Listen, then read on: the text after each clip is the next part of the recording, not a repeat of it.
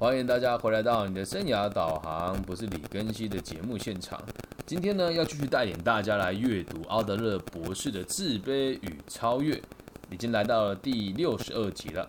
那今天取材的内容呢，在于阿德勒博士的第九章之一当中的后半段的一部分，主要要跟大家讨论的是矫正跟这个所谓监禁的差别哦。那今天我们会用一个犯罪的历诶个案的历史来讨论这个逻辑，那也希望大家可以跟上我们的脚步。那如果对于过去的这个个体心理学内容呢，有很多不清楚的地方，都可以继续回放我们的频道。那本频道目前在台湾呢，已经更新到两百一十五集了。那大陆的朋友，我记得也有到一百多集的部分。有任何听不懂的地方，都欢迎大家跟我们询问哦。那我们就开始今天的课程内容吧。现在让我们来探讨一些犯罪的个案哦，看看是否能够说明我们之前讲的那些观点，也就是犯罪的这个由来是什么。上一章我们提过，提到就是人是不够勇敢才会犯罪的吧？那我们现在用个明确的个案来跟大家分享。尽管呢这些个案的内容不是为了这个此目的而写的，但我还是可以看出这样子的端倪哦。第一个个案呢，揭露于这个希尔登和伊诺林合著的五百宗犯罪故事，真的有这么一本书哦。那这一本书里面有个叫冷酷约翰的个案啊，约翰这个男孩啊，来犯来描述他的犯罪的起源。他说：“我从来没有想过自己会犯罪，在十六岁以前，跟其他的小孩也差不多喜欢运动，那也非常热爱体育。我跟图书馆借书来看，常常啊会有少年不是愁滋味的这种感受，没有什么特别的。之后我的父母呢不让我上学，要我去工厂做工。”除了每个星期给我五角钱以外，我的工资全部都被他们拿走。在这边的陈述，我其实他是在控诉他的爸爸妈妈。假如我们问他和他的父母关系如何的时候，他一定答不大出来，或者是觉得很不舒服。如果我们可以了解他整个家庭的状况，就会发现他实际上有什么样子的经历。目前我们只能从他的话里了解出，他跟的爸爸妈妈并没有沟通之后取得合作，而只是他的爸妈用强迫的方式让他来接受父母给他的建议哦。我们常常在犯罪的生涯里面呢，犯这个罪犯的生涯里面会发现这样子的情形，他们常常会迷恋上挥霍无度的女孩。我们前面也有提过嘛，这样子的方式呢，其实是一种合作程度的测试。什么叫合作程度？我们就往下看。这样子的男孩子迷上一个喜欢享乐的女孩，可是呢，他每个礼拜只有五角的零用钱。我们几乎不能说这个叫做爱情啊，而且啊，还有其他的女孩哦，她也都没有走上正轨，就是他一同时之间会跟很多女孩子交往。那这个叫做合作的测试，就是他想要知道自己跟这个群体该怎么相处，或是他跟其他人该怎么相处。那如果反过来的话，阿德勒博士说。如果他是这个小男孩，他会对自己说：“假设这个想挥霍的女孩和我在一起，她的目的只是我的钱而已，那她就不是我要的女孩。”而这是面对人生重要问题时不同的衡量。正常人来讲，应该会说：“这个人就是为了挥霍才和我在一起的。”可是，在罪犯的心里面，他们不会这么想的哦。有没有对跟错？其实没有，只是衡量的方法不同而已。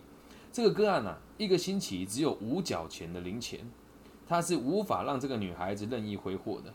连带他到城市里面玩都做不到，家里的爸爸呢也不会给他更多的钱嘛。因此，个案想着怎么样赚到更多的钱而感觉到生气哦。一般人会讲，或许你可以找一个更赚钱的工作，但他想要赚的轻松一点。如果他希望有个女朋友呢，也是为了让自己快乐，而不是为了其他的哦。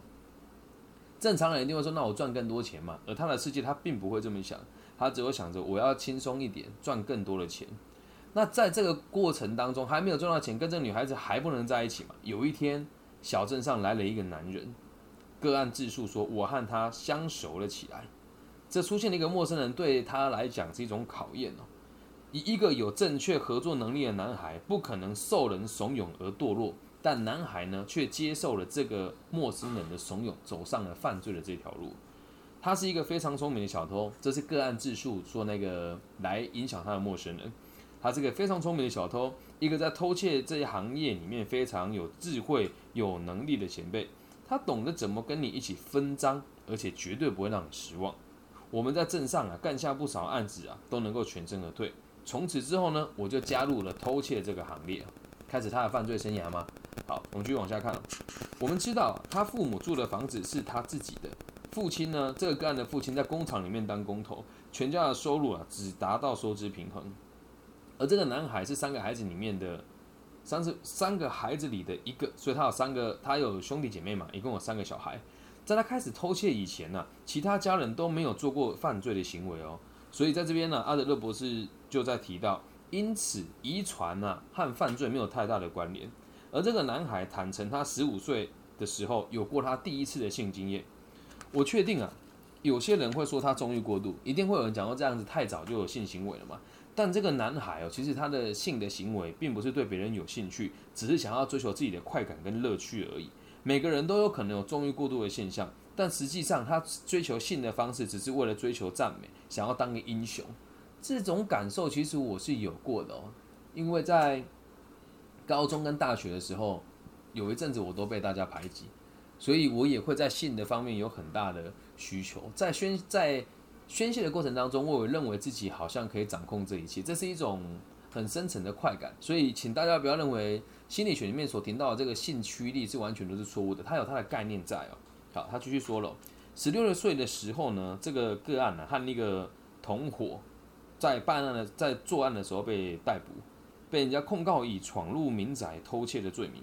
接下来的一些细节更确认了我们的猜测哦。来，从个案我们来回推，就可以知道阿德勒博士说的这些概念是什么。他会让自己看起来很屌，来吸引女孩子的注意，靠花钱来赢得他们的芳心。他会戴一顶很宽的这个宽边帽，打一个三角形的红色领巾，就是类似西部牛仔的这个装扮哦。腰上他会系一条配有左轮手枪的皮带，然后给自己取了一个非常中二的名字，但这里是什么他没有讲出来哦。所以从这边可以看出来，他是一个非常自负的男孩。而且想要让别人看到他的时候，觉得他是有英雄的这种形象，但不知道其他的方法，所以他直言不讳呢，犯下所有的罪行。他直接讲说：“我做过的案子很多啦，比你想象的还要多啦。”他对于别人的财产权是完全没有概念的。个案这么陈述，他说：“我不认为人生呢，他说我不认为人生值得活下去。在人性当中哦，我这个人除了卑鄙无耻之外，我什么都没有。”他可以讲过这种话。所有这些有意识的想法，实际上都是无意识的。他不了解他们实际上有什么意义，他感觉生命本身就是一个负担，但是他不了解自己为什么如此沮丧，他不能了解，他以为自己觉得自己是卑鄙无耻的，实际上他内心是非常沮丧的。于是他又说了：“我学会不要相信别人，他们说窃贼不会彼此欺骗，但我的经验告诉我他们会。我曾经跟一个人一起作案之后，我对他很讲义气。”他却卑鄙的对待我。如果我想要变得更有钱呢？我就会，如果我拥有更多的钱，一直这样啊。这边翻译很，他这里翻译翻的不是很好，所以我有去看原文哦。我用我的方式翻译给大家听哦。他说：“如果我拥有自己足够的，认为足够的金钱，我就跟其他人一样很老实的过生活。也就是说，拥有足够的钱，让我不需要再工作，我就可以老实的过生活。因为我从来没有喜欢过上班跟工作。”我痛恨上班，所以如果可以，我这辈子都不想上班。这在大陆有一个梗图嘛，打工是没可能的，就是类似这种概念哦。所以我们可以把这句话解释成：压抑让我犯罪，我被迫压抑我的欲望，所以我才犯罪。来，再解释一次哦，这种压抑的情绪哦，让我犯罪，让我有犯罪的欲欲望，所以我才去犯罪。他的认为自己也是。逼不得已的，但他是有手有脚的人，这不是逼不得已，所以从价值上有很大的落差。然后他说：“我从来没有想过要去犯罪，也不是为了想犯罪而犯罪。当然，一定有某一个刺激驱使我开车到某个地方，做下某件案子，然后扬长而去。然后这次被捕啊，他说我被捕之前拥有一个价值一万四千元的珠宝，在当时是天文数字哦。他说，但我太笨了，为了去找我女朋友。”我拿出部分的珠宝换成现金，所以才会被捕。那他这个说法是什么意思啊？有里面有几个含有。第一个事情是，这些人用钱换取女朋友的欢心，很多罪犯都会这么做。哦有些不是罪犯的人也会这么做哦，拿钱养女朋友，那基本上跟嫖没什么两样了啊。但在很多人的爱情观里面都有这样子的状况。我们讲黄赌毒嘛，然后一个有一句话叫什么？嗯。只要有钱财的，哎，只要有感情的纠纷，就有钱财的纠纷；只要有钱财的纠纷，就会有杀人性命的危险。基本上那个叫什么昌道什么一家的，忘记那个名词了。所以，如果你把爱情的关系看得这么薄弱的话，其实基本上你的生活上也有很多不平衡的地方。至于犯不犯罪呢，也只是一个副作用而已哦。同时啊，他也会有一种换这种方式，是他虽然被抓到了，他的意思是说。我要不是为了这个女人，我也不会被抓到。把这一种失败推给女人，会认为自己是胜利者，就是假设他不出现，我就不会被被抓。然后这句话说出来呢，就可以再强化他个人的英雄主义。别人讲说啊，我跟你讲啊，如果没有那个女朋友，我也不会被抓了，来满足自己的虚荣的自尊心。好，然后这边再往下看啊，个案的自述还有这一段，他说，监狱里面设有学校，我在当中获得所有我能够获得的教育。不是为了改过自新，而是为了出了社会之后能够让我更危险。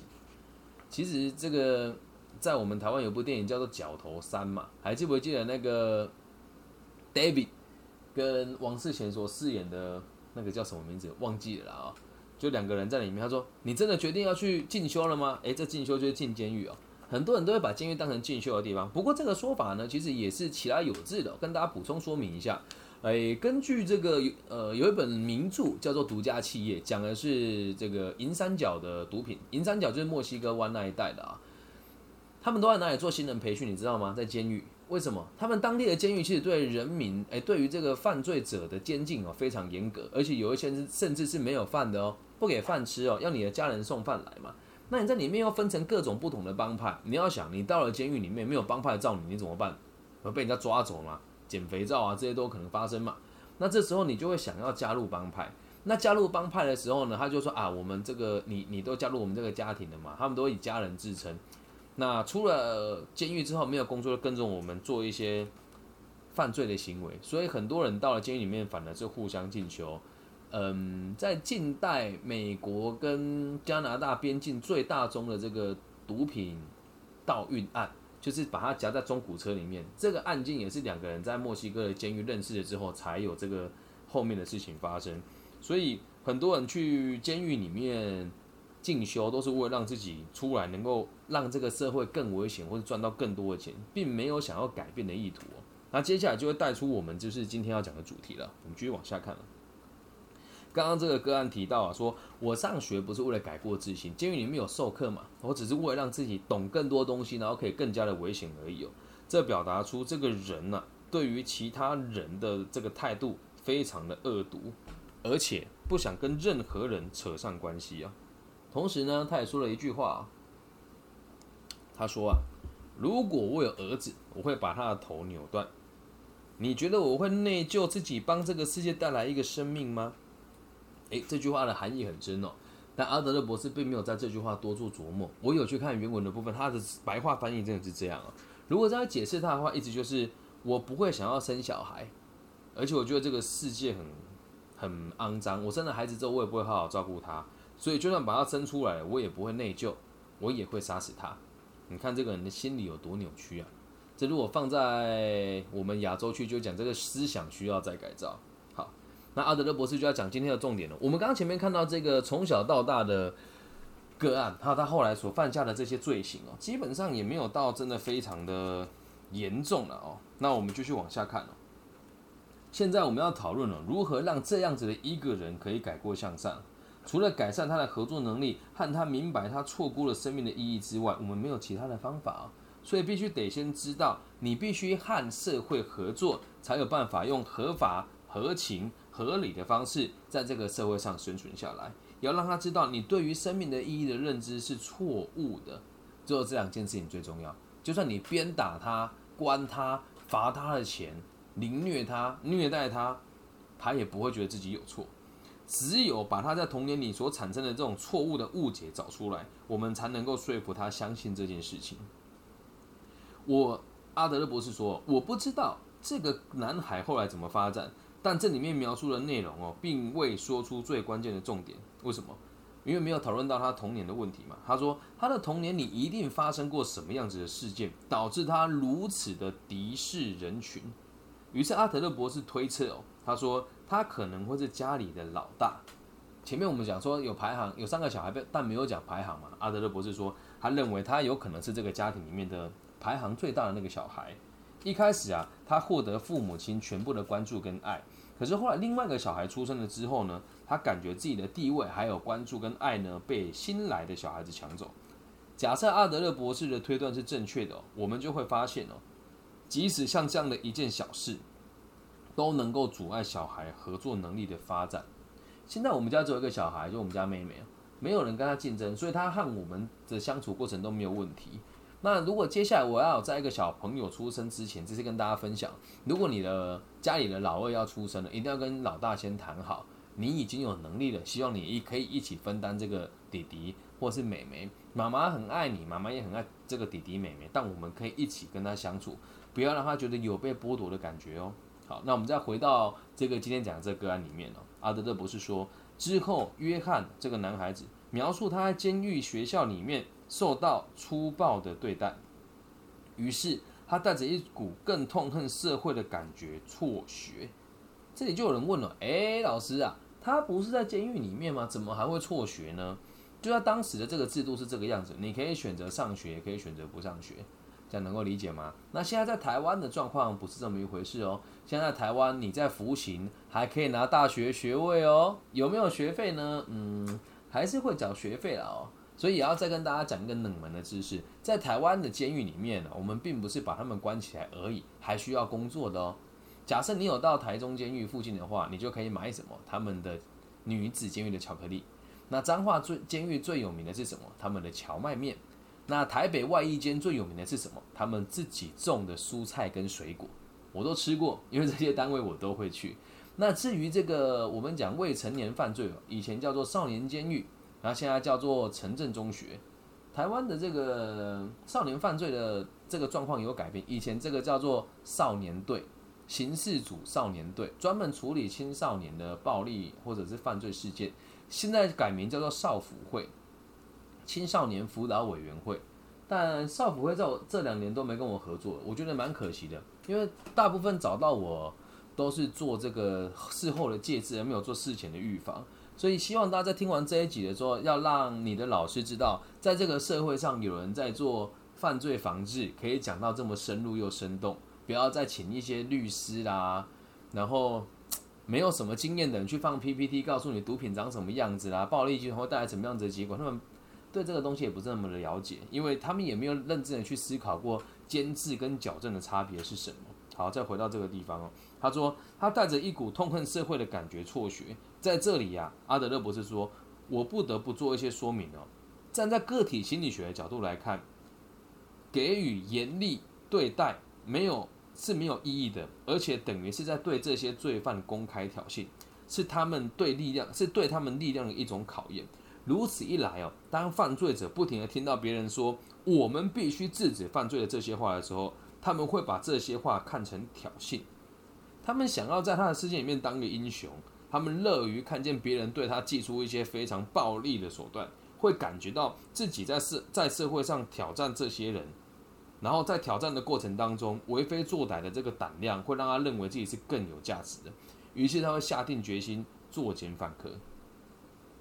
你既然挑衅我，我就坏给你看嘛，反正你都觉得我烂了，我就烂到底啊。那既然要烂，我就要当那个最坏最凶的。如果大家有看过一部香港的电影叫《武义探长雷洛》，它的过程大概就是这个样子啊。我要就当一个好人，如果我不要，我就要当那个最坏的。因为过程当中，除了能够证明自己价值以外，也有一种感受是：既然要坏，我们就坏到底；既然要当那个最凶狠的，我们就应该要比别人更有胆量。所以在现在黑帮跟一些帮派也是会这样，会说你没种啊，是说你叫你去扛罪出来就当流氓啊，当老大，你愿意接受的人状况也都跟这个一样了哦。如果一个人感觉到全世界的人都在与他为敌，那说真的。你在挑衅他，一点意义都没有啊！为什么要这样刺激他呢？阿德勒博士也说，问题儿童的教育其实也是一模一样的。嗯，这个在上前几天吧，我在全台湾的这个特殊教育的老师的培训当中讲的生涯规划的部分，这边我有提到，跟书里面提到内容一样，问题儿童的教育也是一样的。挑衅他们是我们犯下最大的错误之一。这种感觉会让他感觉到说，我们来看看谁比较强啊，我们来比比看谁撑的比较久啊，这都会让他们感觉很有趣。而这些孩子哦，就会像犯罪者一样，沉醉在逞凶斗狠的感觉当中。他们知道，只要足够聪明，我就可以逃过这些老师、教官的这个惩罚。那拘监监狱和拘留中心的员工有时候也会挑衅罪犯，这是一个非常有害的措施哦。好，那我们今天内容讲到这边呢，我再跟大家分享一些大家对于监狱当中可能不知道的事情啊。应该没有很多人曾经进过监狱了哦。然后现在我我我只是做个大胆推测哦，我是很少数在台湾横跨这么多县市监狱授课的老师，而且还有这个男监啊、女监啊、外役监啊，各个县市里面我都有去授课。一般人可能不知道这件事，你去里面上课，这些上班这些这个在里面进修的同学啊，他们会很乖，不是因为你这个老师能力好，也不是因为这个。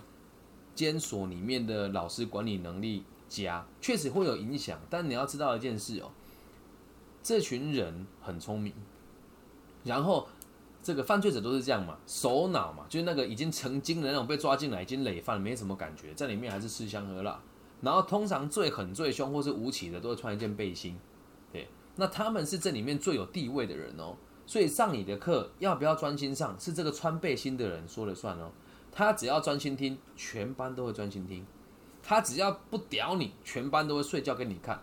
他们会做什么事，你知道吗？有一次我去演讲，别人跟我接场哦，下面的同学时间还没到，就哎耶啊，可以下课了，下课好，老师谢谢，就这样把人赶走。哎，啊有错吗？没有，我们授课时间是两个小时，基本上讲一个小时半就可以结束，他们就这样把那个老师赶走。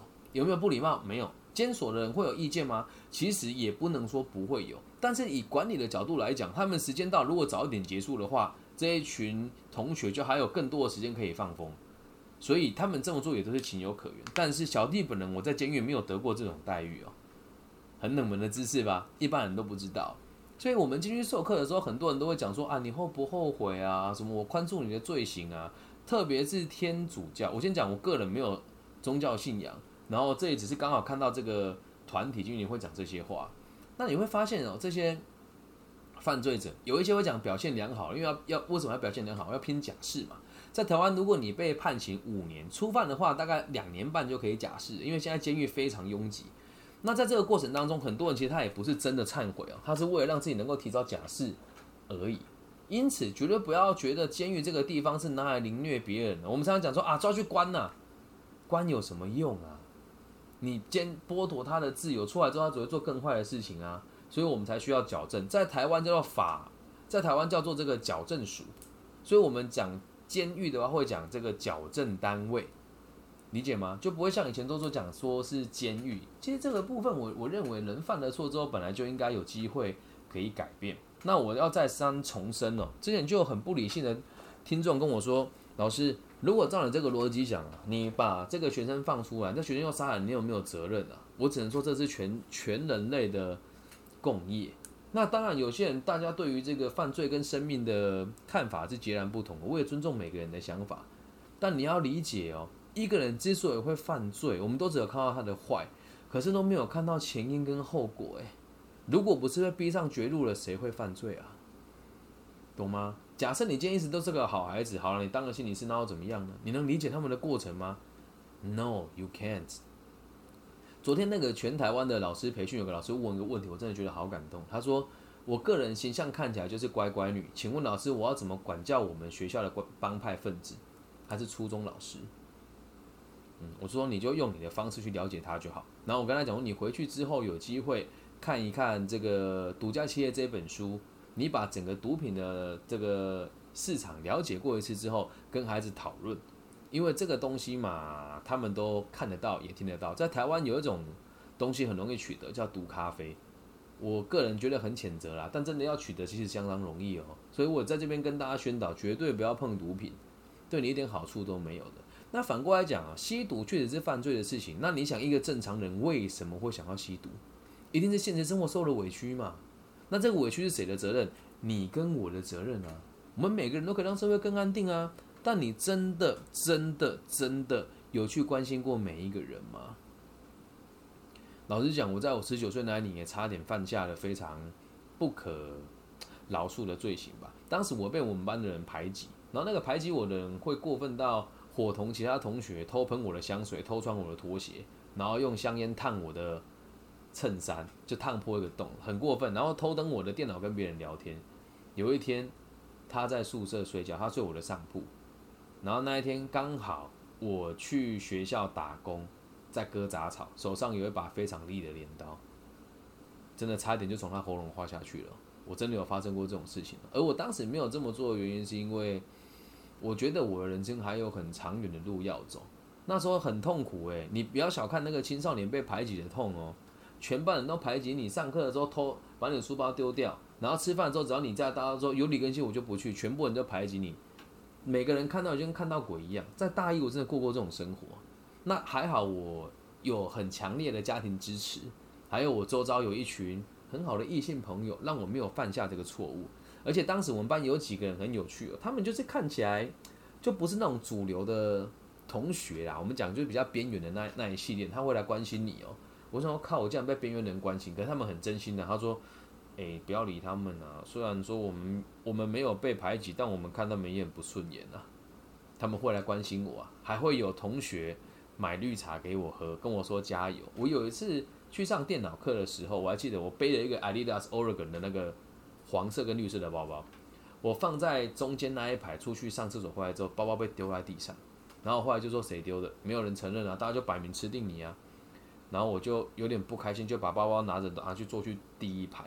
下课的时候，我们班有一个平常看起来就是。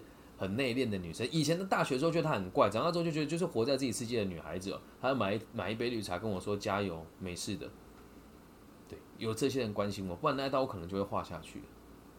住在同一个宿舍，她每天欺压你，还睡在你上铺，那种感觉有多差？而且你还会去问她说，嗯，年轻的时候都会这样，她人缘很好嘛，你就说，哎，你吃饱了吗？他会讲干你什么事？你是我妈妈，你问很多哎。